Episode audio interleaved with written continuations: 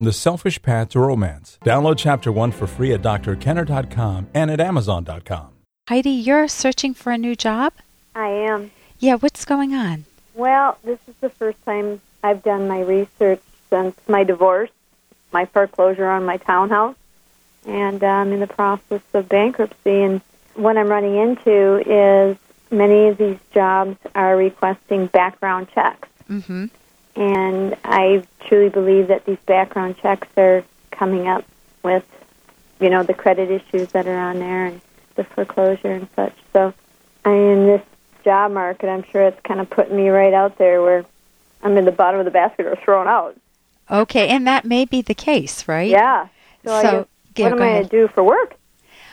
Ah, my gosh. What do you enjoy doing? Well, I I've sold real estate, so I mean I've been an independent contractor most of my life Yeah. with a ba- with real estate, and then I'm uh, uh, the independent contractor, which I would do inspections of homes and uh, represent homeowners.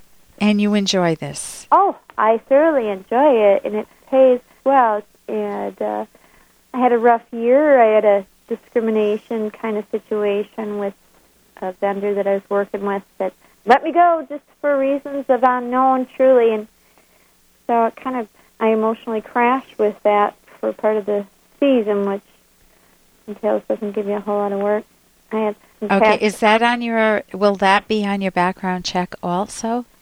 As far as what that I was like, oh no. It, and the reason for that is being an independent contractor. I wouldn't believe it would be. Okay, so you're worried about the foreclosure being on there, bankruptcy. We did you go through went through bankruptcy? I'm right in the process of it. Okay. So I mean, there's all these things going on, and it's like, oh, if Okay. I was an employer and I had the opportunity to see all that, I would certainly.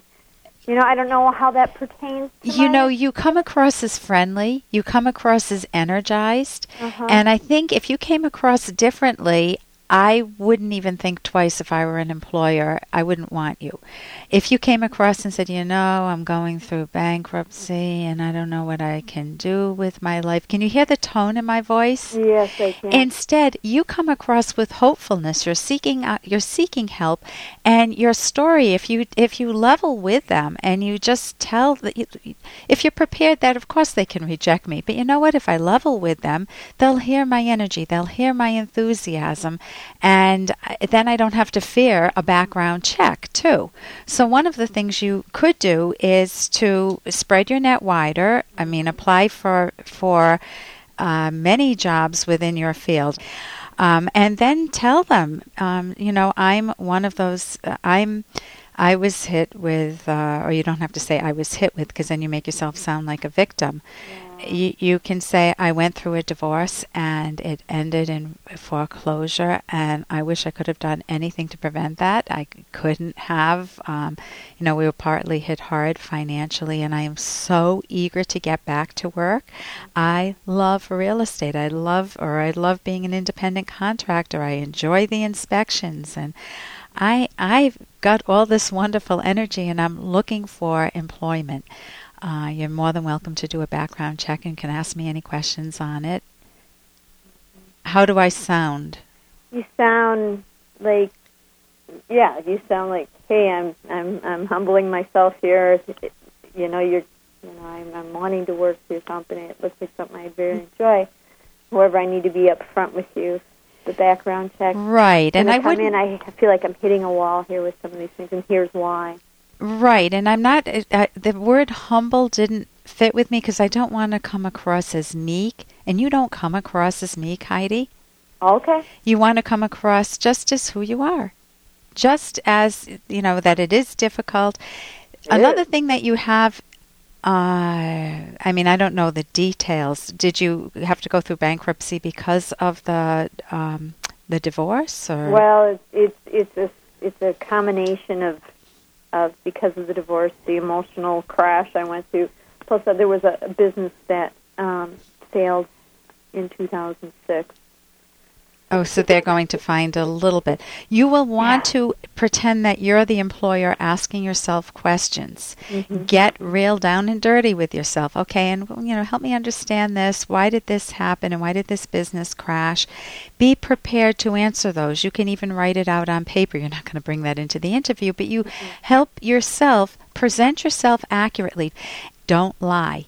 You don't have to. If your husband had an affair with, or if, you know, with Yeah, he did. if he had an affair, you don't have to go into the gruesome details. I walked in and found them in bed. You know, No. you don't have to go to that level, but you do need an explanation. You can even say, "My husband had an affair," because My that husband kind. ended up being gay.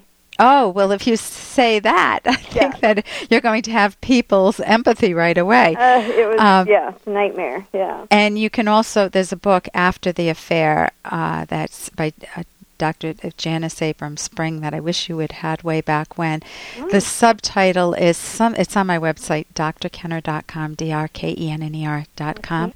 Yeah. Um, the, the problem the book's subtitle is is says how is something to the effect of how to rebuild trust when a partner's been unfaithful. You're not looking to rebuild trust, but that book does help you put things in perspective and it helps you understand why the emotional crash. I think it's a very good book even for my couples who are never getting back together again. If there was an affair involved, I, I recommend that book. So that's an aside. Another thing that you have um, if you were if you feel responsible for part of the failures i would just say you know there are parts i wish i had watched the finances more closely of course they might may not want you in their business but if you're very good at finances name that you know if, if it's your husband or if it's the fact of the divorce that led to the downfall name that there are people who I were know. there This industry is just yeah. Right. There are people who, through fault of their own, are going through foreclosures, meaning they themselves know they didn't have the money. And, you know, they own some responsibility, a full responsibility. There are other people who uh, thought they were doing everything right and you know got got burned so you don't want to misrepresent yourself it, I don't think it's going to be shocking to someone to hear that you went through foreclosure. In fact, they'll probably say, "Yeah, my daughter went through that too," you know, and it'll it'll bring yeah, up stories. Yeah, you know, I so guess I'm just trying to yeah. figure out how to get to that point. You, you know? need to build confidence in yourself. Listen, we're right at the end of time, but write down all the questions that you, as an employer, would ask you Okay. Heidi, and then answer all of those, and then you're much more prepared to be interviewed, Heidi. Listen, thank you so much for your call, and I wish you wonderful employment. Thank you. For more Dr. Kenner podcast, go to drkenner.com and please listen to this ad. Here's an excerpt from The Selfish Path to Romance, the serious romance guidebook by Drs. Kenner and Locke. Here's an example of how gender differences can cause conflict. Jeffrey loved Cindy, but he was frustrated with her. When she would relate a bad experience with her family or boss, why didn't she take his advice? And she was always trying to pry him open, asking him how his day went, what he was thinking, what he felt about this or that, things he never thought much about or even felt compelled to think about. He felt more at home with the guys on the basketball court where there was no pressure to talk or analyze everything. He felt drained by Cindy's conversations about their relationship. How would they address this common pattern among partners? Cindy would need to learn to be clear about what she needs, and Jeffrey could learn how to be a sympathetic listener. You can download Chapter 1 for free by going to drkenner.com and buy it at amazon.com.